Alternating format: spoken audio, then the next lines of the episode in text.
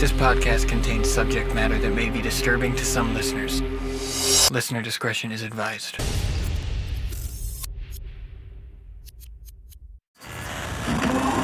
Four imprints, one. One It's time to open the door in your mind. Sit back and listen to true horror. But be careful what you allow in. Because it's time to go through, the fog.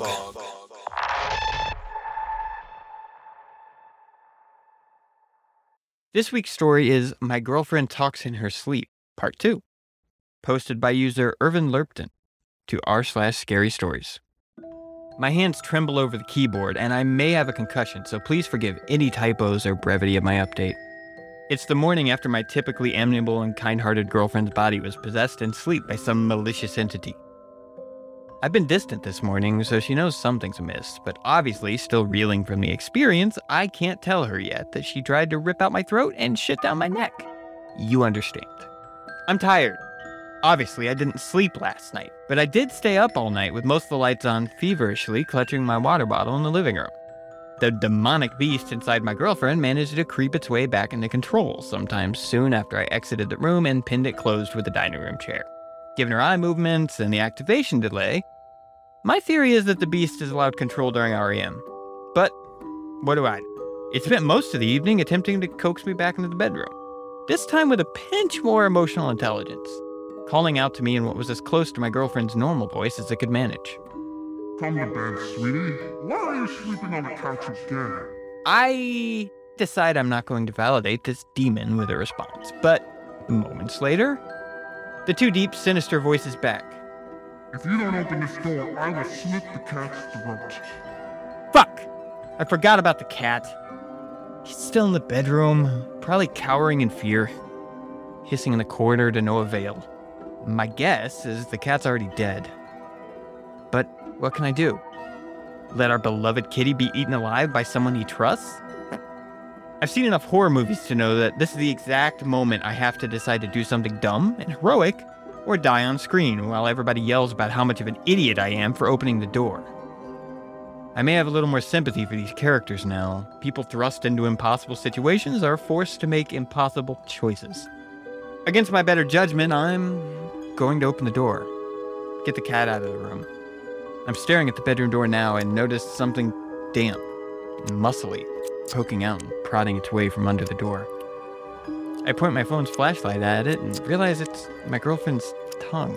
I catch myself experiencing an intrusive thought, wondering if she'll want to know why her mouth is full of cat hair tomorrow.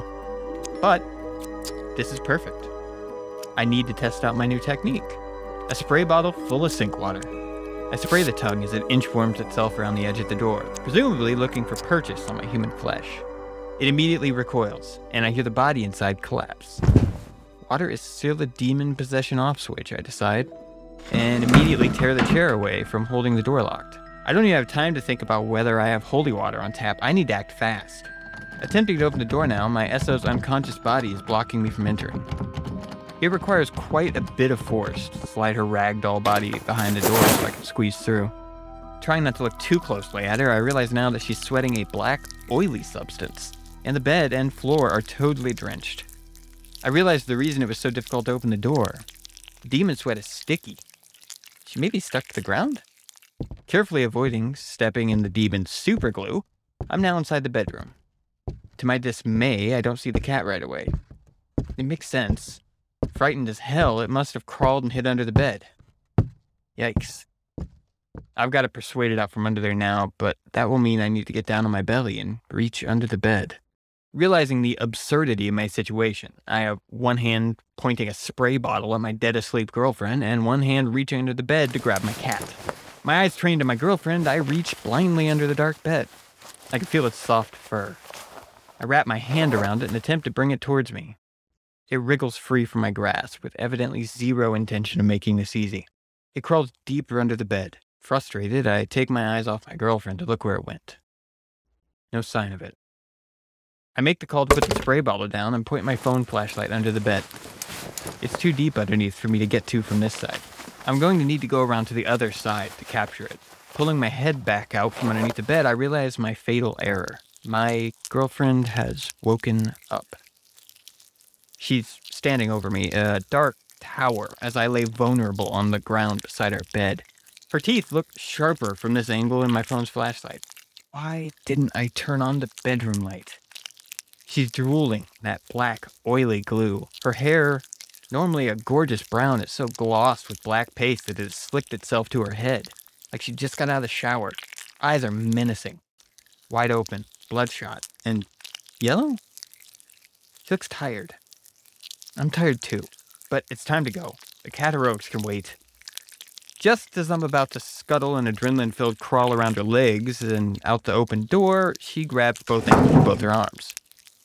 I remember her typically gentle touch is nowhere to be found in this grip as her nails dig shallow wounds into my legs. With inhuman strength, she begins raising my entire body by my legs, plainly in an attempt to start eating me alive from the toes up. Little does she know, I've never skipped a leg day in my life. I kicked my girlfriend square in her teeth with both feet. She drops me on my head, but I can't feel it. While she's stunned, I manage to get to my feet, carefully avoid the preternatural spider web paste, and exit the room.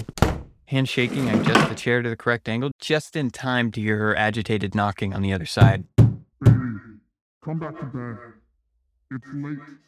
You're gonna be so tired of work tomorrow. All of that, I didn't even get the damn cat out. And my spray bottle's still in there. What the hell am I gonna do now? Through the Fog was recorded by Haptic. Edited by Brad LeBaron, Haptic, and Kevyn Kerrivan. And produced by Flyover State Park. All stories are recorded either with the author's permission or with a Creative Commons share-alike license. If you like what we're doing, be sure to subscribe so you never miss an episode. You can find links to Haptic and Flyover at State Park's link trees down in the show notes. There you can find links to our podcast on other platforms, as well as Twitter and other social media and YouTube links. Redistribution or sale of this podcast is strictly prohibited without the express written consent of both Haptic and the story authors. Thank